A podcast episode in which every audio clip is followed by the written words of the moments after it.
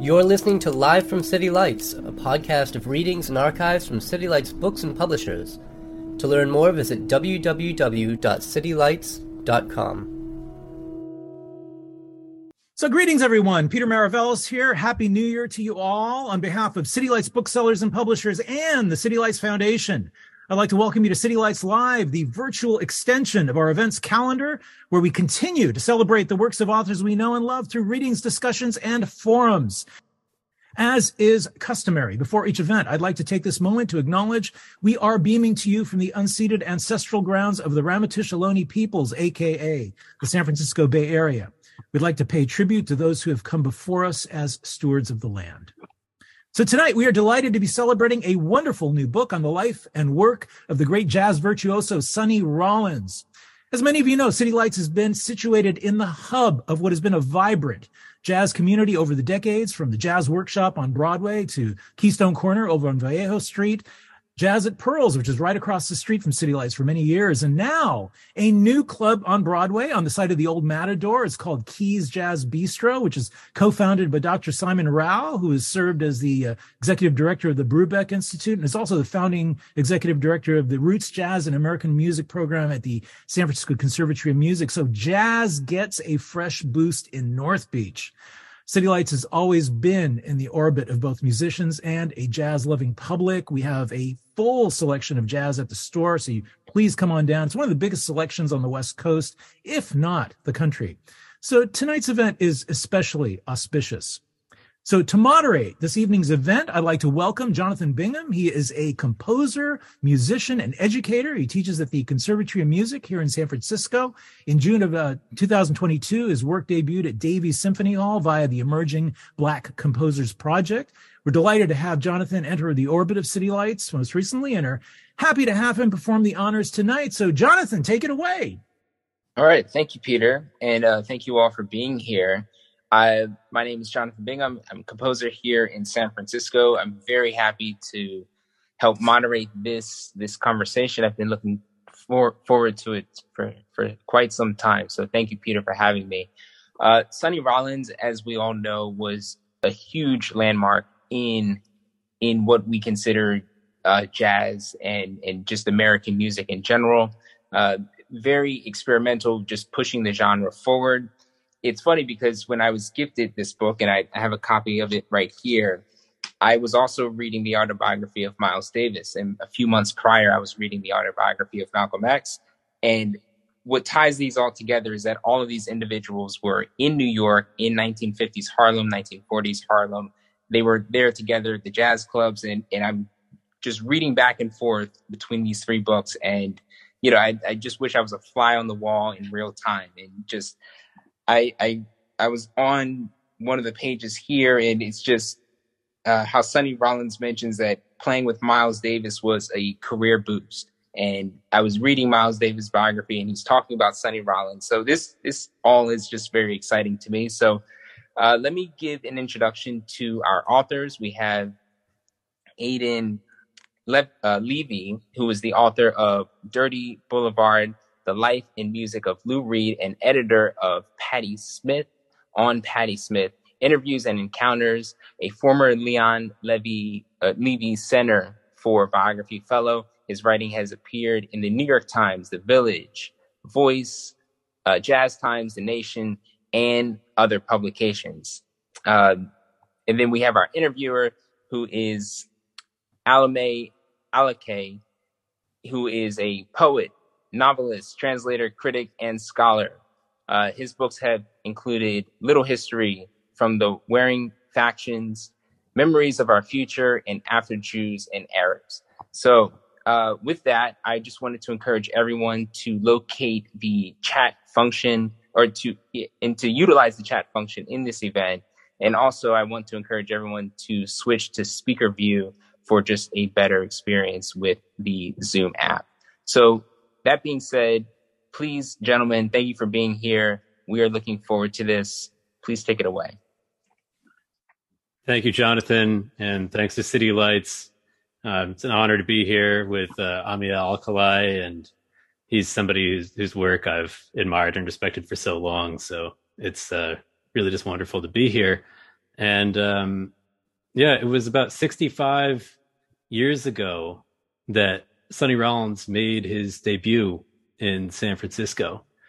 Um, nineteen fifty-eight, uh, he had just, um, he was performing at the inaugural Monterey Jazz Festival, and then he appeared at the Jazz Workshop, the legendary Bay Area club.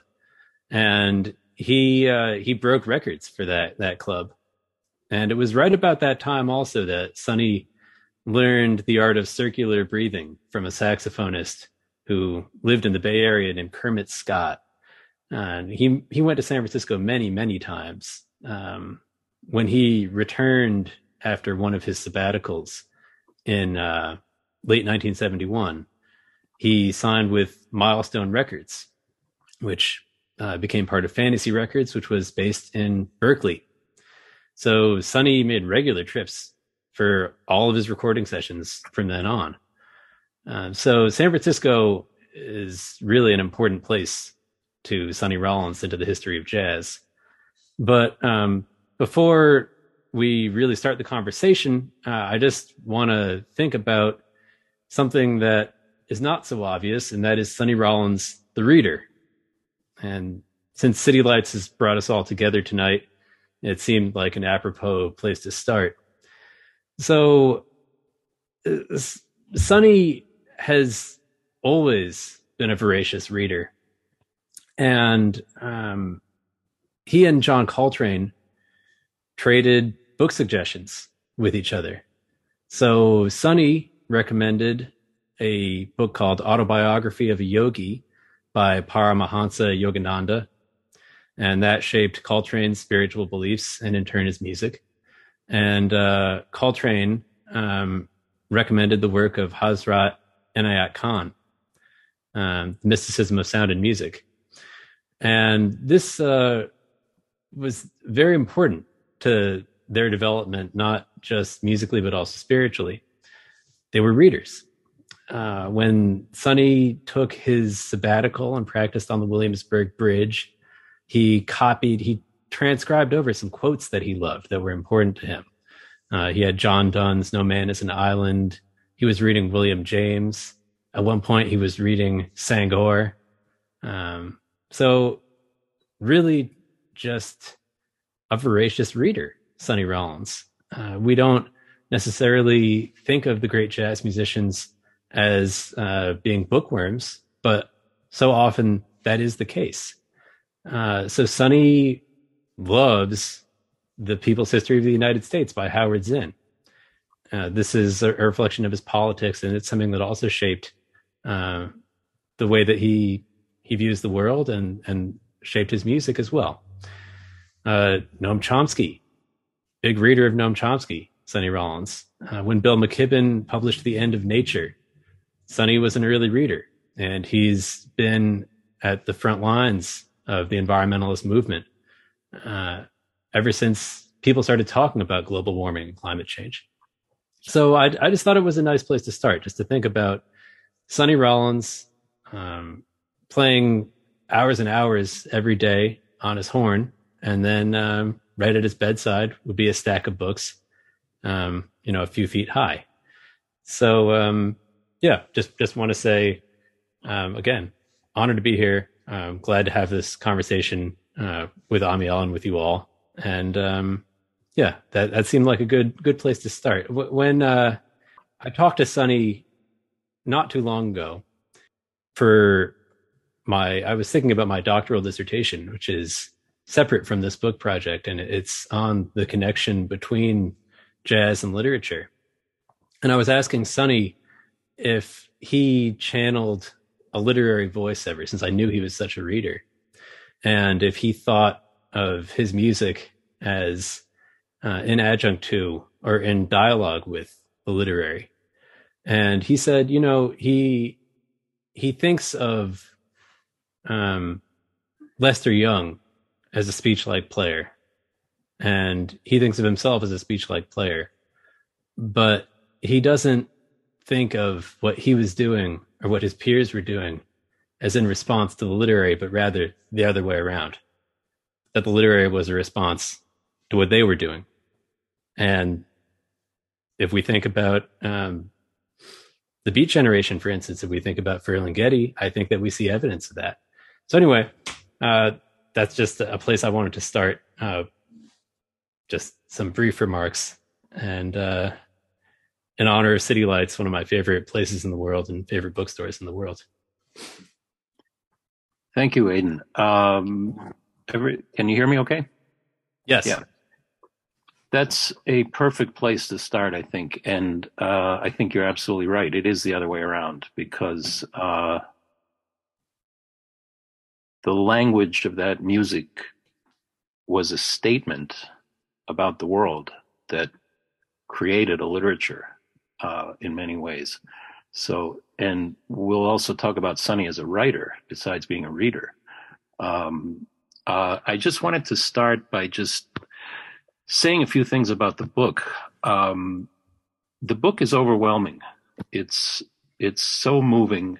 And I think the length is very important, because you get to live with Sonny for a certain amount of time. And that's very important. And I would highly recommend readers to also get under the hood, spend some time with the footnotes, because there you begin to see the kind of historical work that Aiden has done, which is absolutely extraordinary. Um, because of the length of Sonny's career and because of the access you had to him personally, you were able to really depict a very important chunk of U S and really global history through his life and through his encounters and through really what is a quest for freedom, you know, what is really a quest for freedom and form and beauty and dignity. And uh, that comes across so powerfully, so clearly. Um, so I just wanted to s- start by asking you how you got into this project and how your relationship over all these years that you've been working on it with Sonny has developed. Well, I first discovered Sonny Rollins when I was very young. Maybe I was about eleven years old, and I had only been playing the saxophone for a few years. And uh, I went to the record store in my town, and I found Saxophone Colossus on C D. And I, uh, you know, the expression uh, with vinyl would be I, I wore out the grooves. Uh, well, I didn't exactly wear out the grooves with that, but eventually that record did, that C D did start to skip. Um, so I, I had to replace it. Um, but that was such an entry point for me in, into jazz, uh, was, was through Sonny. And I discovered Sonny before I discovered Charlie Parker, before I discovered Coltrane, before I heard Billie Holiday or Ella Fitzgerald. Um, So that was really how it started. I just remember hearing his intro to uh, "You Don't You Don't Know What Love Is," and um, just trying to emulate that. Um, but anyway, I uh, I moved from the alto to the tenor and then the baritone, and uh, eventually during college, I got more serious about the idea of uh, being a music writer. It seemed like a way to combine everything I was doing. I was an English major, and I was also a jazz musician. So I just uh, put those things together and uh, started writing uh, when I moved to New York shortly thereafter. So a few years later, I was doing editorial content for Blue Note Records, and I had the opportunity to interview Sonny for, it was the anniversary, the fifty-fifth anniversary of the album Nuke's Time, when Sonny plays that duet with Philly Joe Jones on the Surrey with the Fringe on top. And just being able to speak with Sonny for an hour or so was so moving and enlightening that I was inspired to look more deeply into his life and career. So I read every book that was out there on Sonny, and, uh, you know, there was just more inspiration there. Uh, I saw the documentaries, and I, I just wanted to know more. And there wasn't a fully comprehensive book out there at this time. So it just occurred to me, yeah, maybe, maybe I would, if, since that book doesn't exist, maybe I would try to do it myself. It seemed like a crazy idea. And uh, honestly, I, I'm still gobsmacked that uh, seven years after conceiving or really beginning this project, that now it actually is out in the world. But it, it started with reaching out to Sonny and, and making sure that he was okay with my working on a biography. And uh, to my surprise, he, he said, okay. So slowly, um, you know, I did all the research I could, talked to everybody I possibly could, went to every archive I could, and um, talked to Sonny as much as I could as well. So it, it was... Um, an unbelievable experience to immerse myself in the world of Sonny Rollins for the better part of a decade now. And, um, yeah, I'm, I'm glad to, to share that with all of you readers. Yeah. Yeah. Uh, you beat me by a year. I think I discovered Sonny when I was twelve, and, uh, a friend of mine played live at the Vanguard, and that has been in my head since then. So it's fifty-four years or so. And, uh, he's been an absolute presence in terms of thinking about art, form, poetics, anything that I've done. You know, Sonny has been there. So reading this was an extraordinary experience. Um, I'm curious, you, you know, you mentioned the archive, and you've done some prodigious archival work in this book. And it's something, I, you know, I, I want us to talk about. Um, But before we get to that, um, I just want to, you know, there's a, there's a, towards the end of the book, uh, Sonny says, um, I think it was at a concert, he says, I've been, I'm one of the soldiers in the spiritual battle of jazz, which, um, which in my note, as I said before, which marches, of course, toward expansion, expression, form, beauty, feeling, and freedom. Um, at the same time, you've been able to depict, you know, what Sonny and these musicians were up against, you know, in terms of racism, in terms of the position that the music was put in, the context that the music was put in, um, the conditions under which they worked, um, and so on and so forth. And that story is such crucial history. And I'm interested in just hearing how you, um, what kinds of things along your research, along your thinking, along your, you know, really stood out for you in that, in tracing that process of Sonny's, um, you know, I would say emergence, victory, heroics, you know? Mm-hmm.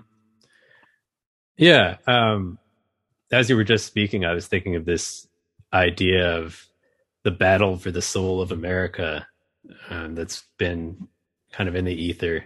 I feel like uh, Biden said this not too long ago, and uh, it, it occurs to me that uh, Sonny Rollins and his peers, like uh, Max Roach, Abby Lincoln, John Coltrane, Charlie Parker, Billie Holiday, Coleman Hawkins, they were engaged in this battle for the soul of America.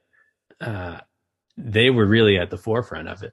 Uh, they were the cultural warriors who were trying to really make a change that they thought that their aesthetic intervention could, uh, could evince social change as well. And Sonny and Coltrane really believed this, especially in the fifties, when they were coming into their own, that if they could reach people, if they could reach hearts and minds, that things would change here. And in nineteen fifty-eight, Sonny decided that it was time to make an explicit political statement on one of his albums. And he did that through the music, but he also did it through the liner notes. The album was Freedom Suite, and the piece uh, on that album that stands out is The Freedom Suite, which is a through composed piece that involves extensive improvisation as well, that he recorded with the drummer Max Roach and the bassist Oscar Pettiford. And he also wrote the liner notes about the cruel ironies of being a Black artist in America, where his contribution to society cannot be overstated. Um, that the way Sonny puts it, that the Black artist exemplifies the humanities in his very existence and is rewarded with inhumanity. Sonny caught some flack for this from his fans. And when he went to the South on his first major tour as a band leader with Leonard Feather and a uh, group of bands called, uh, it was called Jazz for Moderns was the tour, with Dave Brubeck, Maynard Ferguson, and uh, the Austin High Gang, which was kind of like a, a barbershop quartet style group. Sonny went to a couple colleges in Virginia, and after the concert, he encountered some fans who loved his music but couldn't get with his politics. And it got very confrontational. And uh, it was right around this time, uh, during this tour actually, that Sonny's mother died. Very suddenly. And he found out right before going on at Carnegie Hall that his mother had passed. And he was very close to his mother. Um, he credits his mother and Charlie Parker for uh, helping him clean up his life when he was having a hard time. And uh, he had to make this decision of whether he'd go on at Carnegie Hall or whether he would leave immediately and have everybody there hear that Sonny Rollins couldn't appear and to think that he was a no-show. And he makes this decision to go on and play. The show must go on. That's uh, a cliche, but it's something that Sonny Rollins really just lived to his core. And when he got on stage, there was a woman causing a disturbance, and Clark Coolidge, the poet, was there, and he he documented this in just a really evocative piece.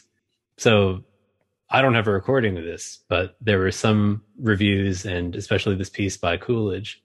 Uh, and Sonny hearing this woman uh, having some kind of outburst uh, starts playing a, a duet with her. And I mean, it's in this moment of great personal loss that he's still the improviser par excellence. That was actually the moment when he made the decision that he just had to keep going. He got on stage at Carnegie Hall, and then the next morning at about five a.m., he boarded a bus into the South. That's when that incident happened. But anyway, you asked about the archival research here. And uh, Sonny wrote about this quite a bit. Uh, I found so many essays and journal entries and letters in his archive at the Schomburg Center for Research in Black Culture in Harlem, only a couple blocks from where Sonny was born, testifying to his deep-seated political beliefs and his lifelong fight against racism, bigotry of all sorts, environmental destruction, and capitalist greed. Uh, he really cared about these causes and considered himself a part of the struggle, still does. So many of these essays are not published. I don't know if he intended to publish them, but they're all, most of them are written on this yellow legal paper in his archive. Uh, he turned out to be a very prolific writer. So, you know, I'm hoping that I I'm might do that. Something about, we might do something about that. I'm hoping you can through maybe the Lost and Found series. Yeah. Um, yeah. So it's been on my mind for, for a long time. When you mention inhumanity, you know, I think people, you know, I'm sure people, some people are knowledgeable, but as an example, you know, you, you, you, you talk about the time when, you know, Monk and Bud Powell and Sonny were all incarcerated at the same time. And Bud Powell, you know, one of his psychiatric notes from Bellevue, I believe, was claims to have made records. So that's kind of the gap that's, that's, you know, that's involved here. And I just, you, you mentioned, you know, I, I just want to quote from this, uh, you, you quoted Max Roach's piece where he says, "The royal family of jazz is a joke. No other duke has ever reigned so nobly and gotten such ill and paltry monetary compensation. No other count has been so nobly used. No other lady has died so friendless and under such dire circumstances and in jail yet.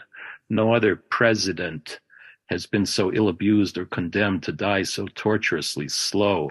No other king has been so ignobly detested by sight. Since our aristocracy is held in such low esteem, can the plebeian hope for God to save us?"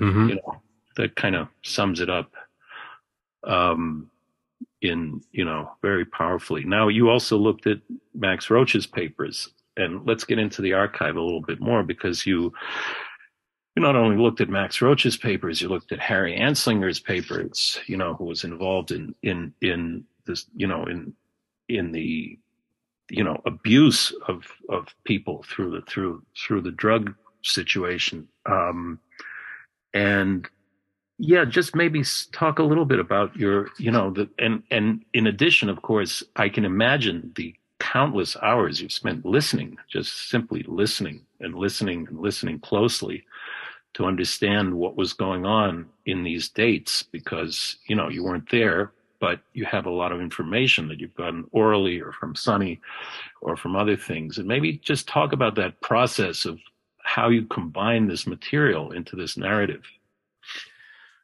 Yeah. Uh, so I love that essay by Max Roach. I don't think that's ever been collected anywhere.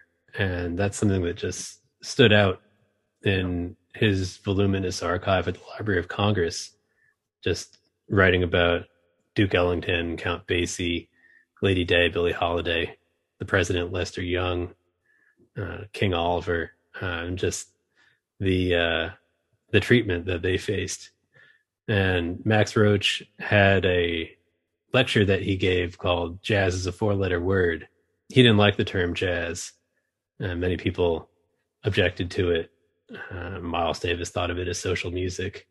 Sonny Rollins tends to feel that it's just a term that we're stuck with, and it would be hard to erase it, that it's it's just become a uh, a signifier that's too uh, overwhelming in, in what it represents to just do away with it entirely. But that, that doesn't mean we can't resist some of the fraught history that has been inextricably linked to this music. But Max Roach is another artist who felt it was important to keep his material. So that is not just writings and correspondence, uh, all of his business records, all of his contracts, toll receipts. If he went to an auto body shop and had to have the car repaired, he saved that. If the Max Roach Clifford Brown Quintet bought new suits, They doc, he would document that in there. So it gave such deep insights into the day-to-day lives of jazz musicians who were on the road and touring on this circuit that in the late, in the mid to late fifties, that group was on, going through Cleveland, Rochester, up to Toronto, stopping at Howard Johnson's, the, uh, at the time, the, the largest chain restaurant, and meeting up with other artists who were going the other way on the tour. So that archive was pivotal to my research, as well as Max Roach's unpublished autobiography, that yeah, he worked he, with Amiri on. Um, Amiri Baraka he, worked on. That's, yeah. that's right. He started it with Larry Neal, and yeah. then uh, Amiri Baraka inherited the project. And uh, much of it is finished, incidentally. I should also mention that the Freedom Suite that I was talking about directly inspired Max Roach and Abby Lincoln's Freedom Now Suite. But it's it's not as well known, the Freedom Suite.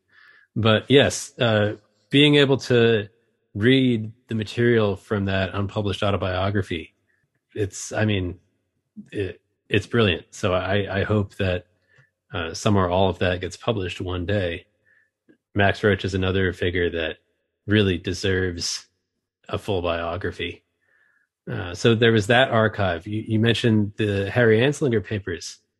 Anslinger was dead set on putting a face to what he thought of as um, a criminal problem, which was the proliferation of drugs. And he did turn to jazz musicians in part to make that case. It wasn't just Anslinger. This was a widespread campaign to justify the um, the Bureau's existence. To the musicians, they recognized that drugs were taking a toll on their community, but they also saw the broader cultural forces at play.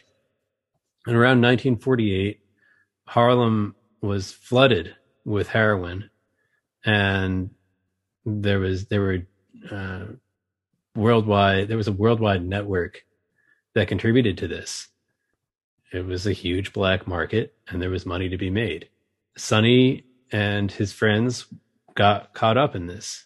They also had heard that Charlie Parker and Billie Holiday were using, and like many people, were under the delusion that if they also used, that they could play like Byrd or Lady Day.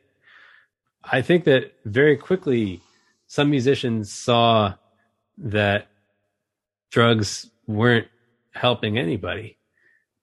Uh, Charlie Parker himself was always hoping that the next generation would get the message to not follow in his footsteps. And when Sonny recorded with Charlie Parker, which only happened one time on Miles Davis Collector's Items in nineteen fifty-three, and they both played tenor, Sonny showed up, and Charlie Parker was under the impression that Sonny had gotten clean, that he'd gotten his message, you know, to not, not to be like Byrd. And later on, somebody on the session said, oh, yeah, um, Sonny and I were using earlier today, actually. Um, and Sonny saw Byrd's face fall, and he was so disappointed to have disappointed his idol that he vowed right then and there that he would have to, to get clean. And eventually he did. Although, unfortunately, uh, Byrd died when Sonny was at a rehabilitation facility in Lexington, Kentucky. And Sonny was hoping he would get out of there and be able to tell Byrd, oh, I got your message. And, you know, this is, uh, this is really it. Um, not everybody's uh, following your example in terms of your personal habits, but they're following your example in terms of what, what you've done for the music and his brilliance. But anyway, um, much of that came up in my archival research, looking into what was going on in Lexington, Kentucky, or what was going on at Rikers in the early fifties, and this shift from a, a model of um, criminalizing drug use to treating it as a disease, as addiction as a disease, and moving more to a model of rehabilitation.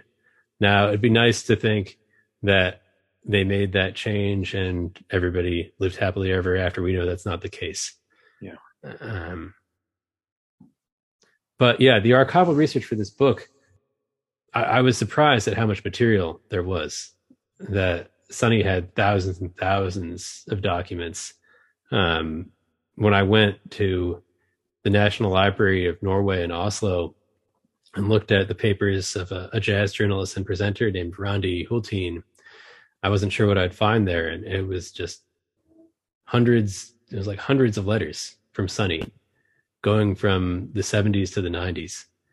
Um, there were people like Gertrude Abercrombie, the artist uh, who lived in Chicago and was a great friend of many jazz musicians. Uh, like uh, Dizzy Gillespie was a close friend. And um, the song Gertrude's Bounce, um, recorded by the Clifford Brown Max Roach Quintet, uh, is inspired by Gertrude Abercrombie. And Sonny also wrote letters to her for um, for decades, really. And you can even see Sonny Rollins' hat in one of her paintings.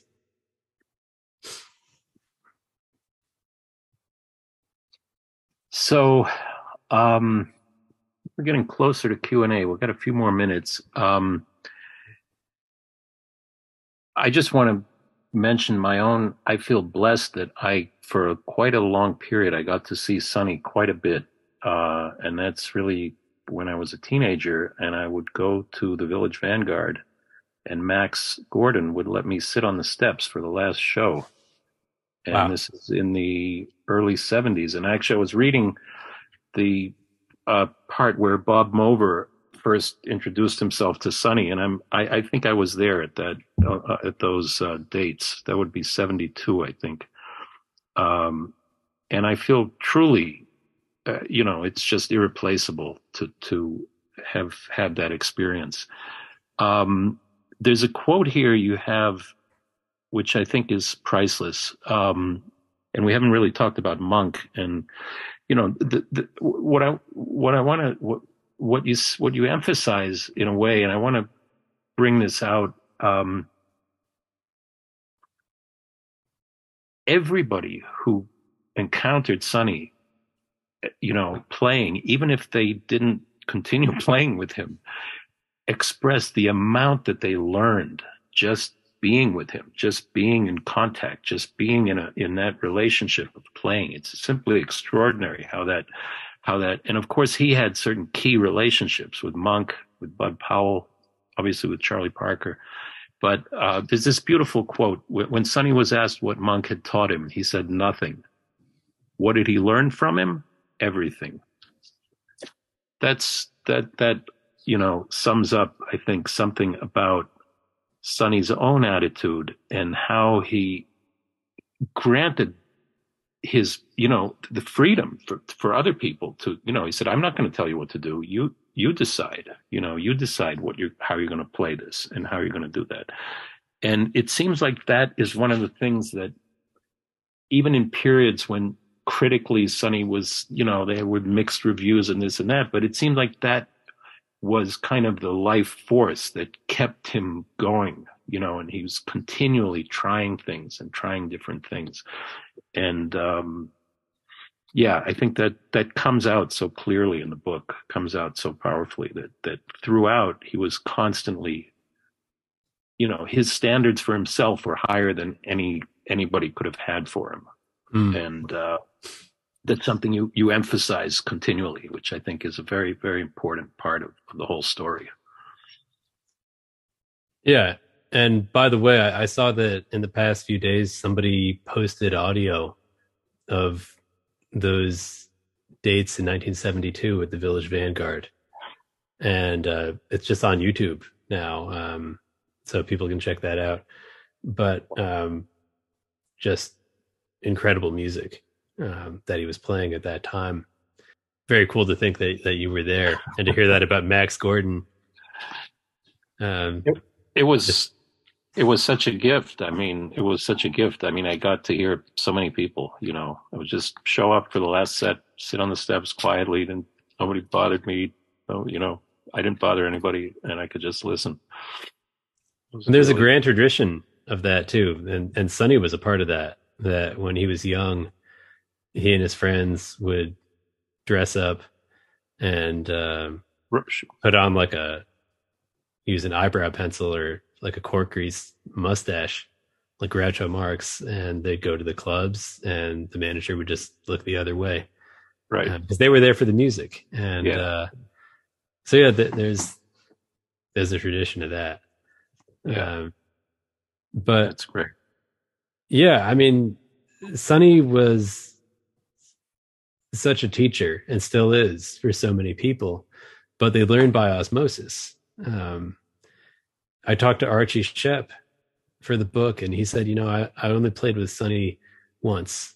I sat in with him in around nineteen sixty-four, and I'll never forget. It was, we played It Could Happen to You, and just the experience of standing next to him and playing this tune together, I learned so much yeah. about this art form. Uh, and it just stuck with him for all these years. I mean, to me, that was just astonishing, but not yeah. surprising. Yeah. Um, and I think we're Malcolm was the same way. Yeah. I think we're getting flagged here for time for Q and A. So I guess I'll ask Peter to step in and uh, begin the moderation of that. Yeah. Uh, and the questions have rolled in. Um, Robert says, amazing piece of work, Aiden. Thank you. Uh, finished reading it yesterday. Can you talk about Sonny's quest for, quote unquote, the lost chord? Yes. Um, thanks for reading, Robert.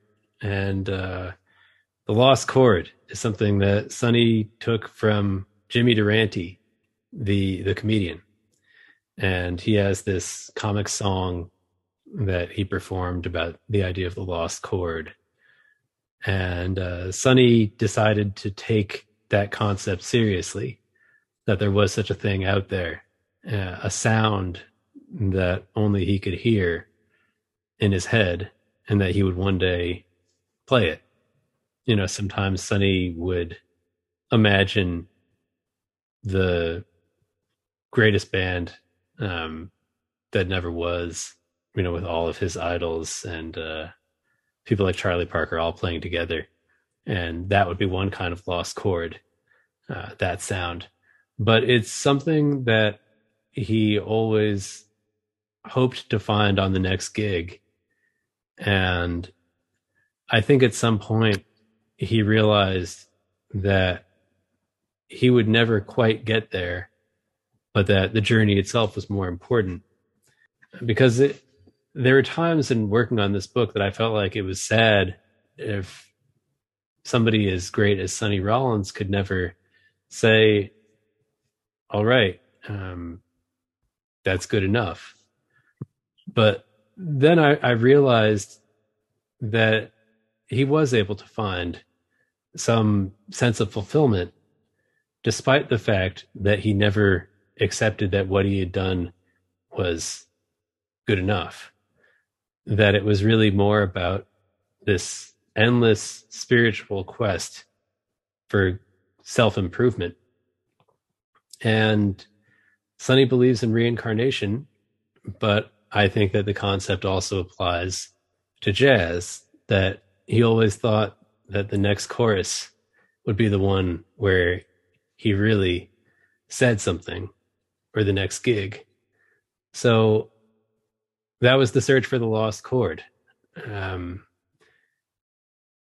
it wasn't about finding it, but the endless quest. We have a couple of questions that seem to kind of connect to each other, so I'm going to read them in succession.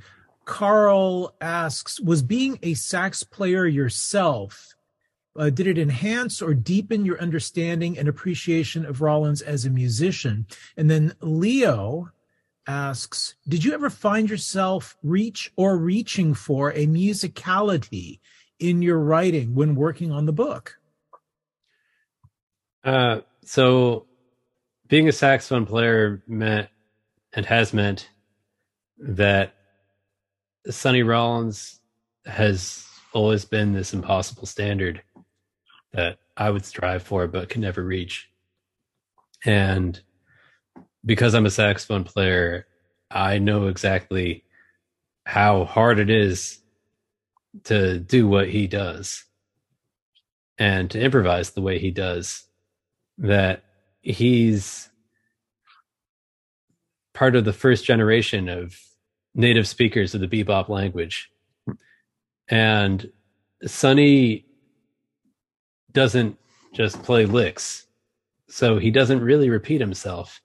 Now, of course, yeah, there are a few patterns here and there that you might identify, but every classic Sonny Rollins solo that you can think of, it's all quintessential Sonny Rollins, but they're all unique expressions. And uh, so listening to that and listening to something like, let's say, um, Be Quick from the album Tour de Force, as a saxophone player, it's just staggering. I mean, I I have the Sonny Rollins Omnibook, which is transcriptions of all the some of the greatest Sonny Rollins solos, and it's hard to just play along with Sonny, even when you're looking at the music, the notated music for what he played improvising. If you listen to his tenor battle with Sonny Stitt on Sonny's Side Up, uh, it's, I mean, it's just kind of inconceivable that he could do what, what he does.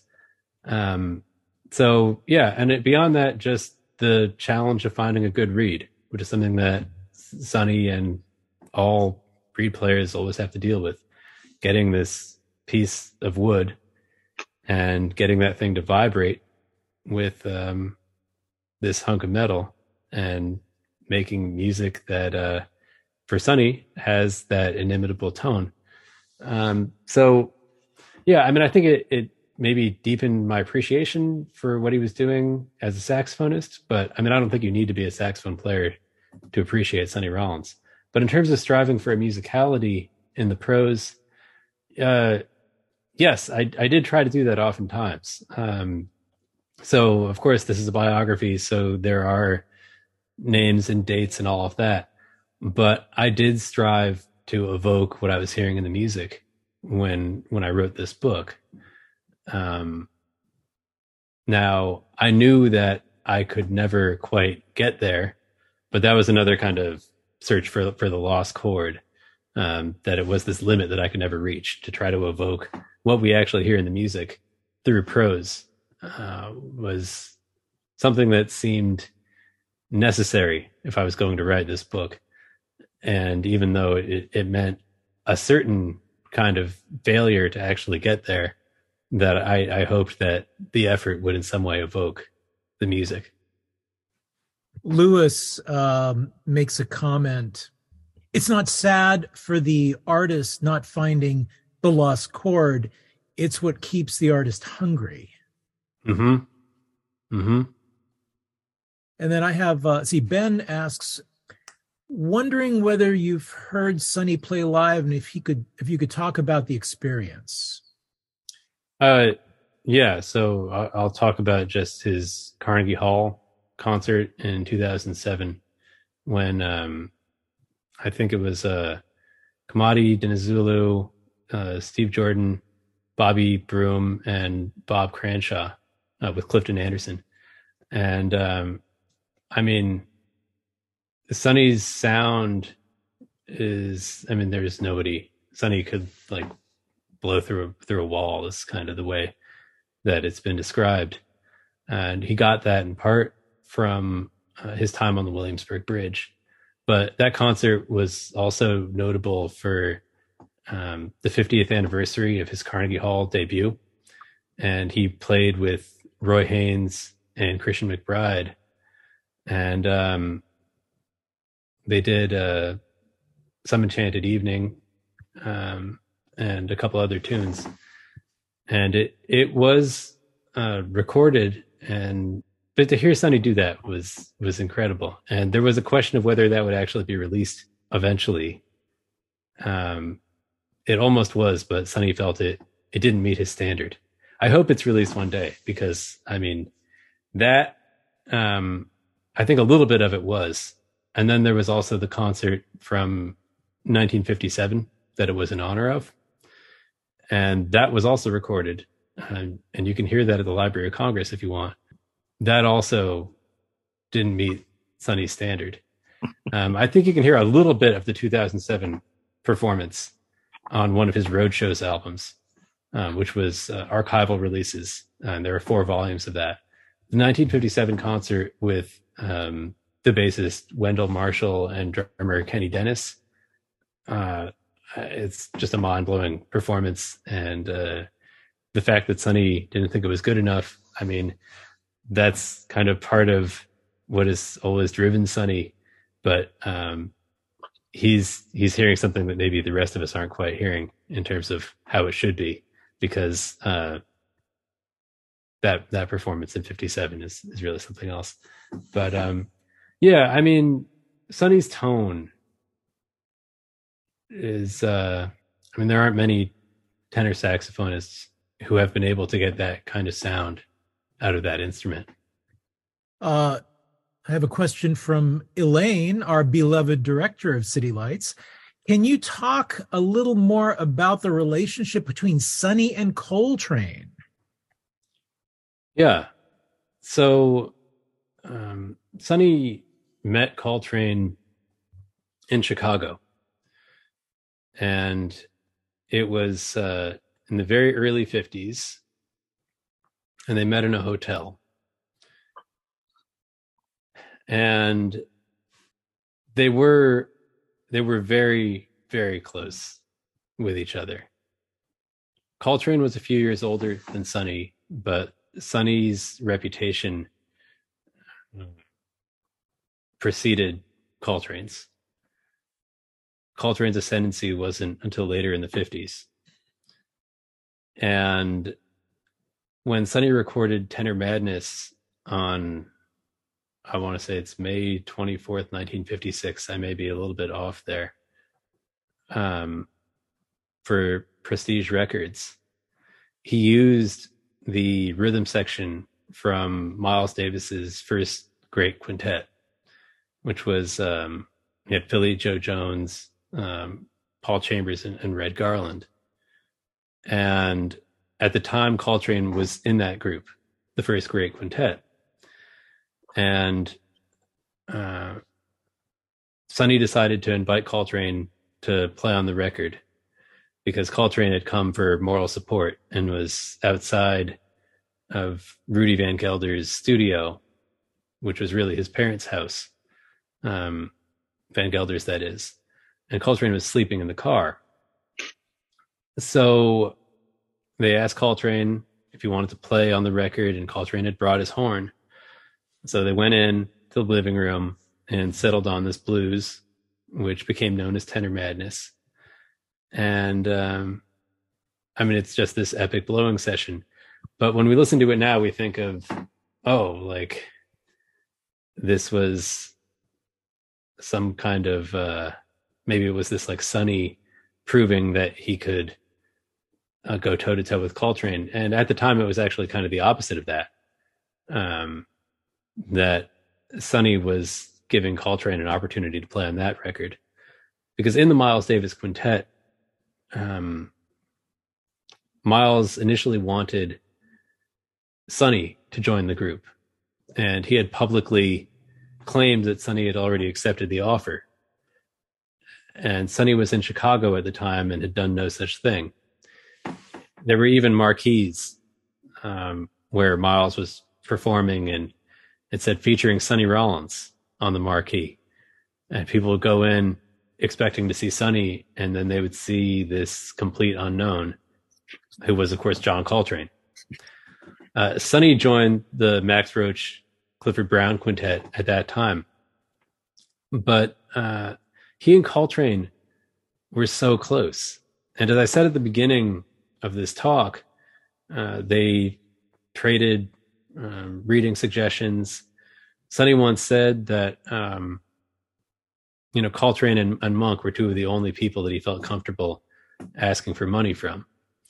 Uh, and uh, they would talk on the phone. They'd meet up. Um, Freddie Hubbard used to practice with with both of them, with Sonny and, and Train, in nineteen fifty-nine. And um Hubbard would go up to Coltrane's apartment uptown, and Coltrane was working on what became known as Coltrane Changes. And then he'd go down to Sonny's on the Lower East Side, and Sonny would say, what, what, what was Coltrane practicing? And Coltrane would be saying the same thing about Sonny. Um, so they had this kind of friendly rivalry, but the idea that was put forth by the press that they were bitter rivals or something like that uh, couldn't be farther from the truth. They they were really just musical brothers. So um, I think it really shook Sonny up when Coltrane passed. And it's something that inspired him to go deeper into his own spirituality and to go to India, which he did not too long after Coltrane's passing. Um, and Coltrane's uh, wife, Naima, gave Sonny the lyric sheet for uh, A Love Supreme, which is uh, one of Sonny's favorite albums. And he kept it for decades and decades because it's in his archive at the Schomburg Center. So really, they, they couldn't be closer. And um, I think Sonny is is one of the last people that Coltrane spoke to. Um, and Sonny talks about that in the, the documentary on Coltrane. And he also talked to me about that a little bit, that he could hear the, the partials in Coltrane's voice. Um, kind of like a with a saxophone player, if you can hear the different tones, um, you can hear the overtones of somebody's voice. Um, but yeah, I mean, they, they, they really couldn't have been closer, but they also always push each other forward musically. I know we're running to the end, but I just want to throw in one comment in line with this kind of relationship. You mentioned to me when we spoke the other day that, uh, Donardo Coleman has been a companion of Sonny's these days. And uh, I think that's extraordinary uh, yeah. to see that, you know, carried on generationally. Mm-hmm. Yeah, Ornette Coleman's son. And Ornette Coleman is another person who was so close to Sonny. Um, so it's it's moving that, that they're so close. Yeah. Well, we are at the top of the hour. Um, I'm going to turn it over back again to Jonathan to make some uh, closing statements. If we can get your audio back up. Maybe he's having some trouble getting his audio going. Jonathan, can you hear me? I really wanted to thank you both. Thank you, Amiel, for, for doing the honors. Uh, and You know, congratulations, Aiden, on this incredible book.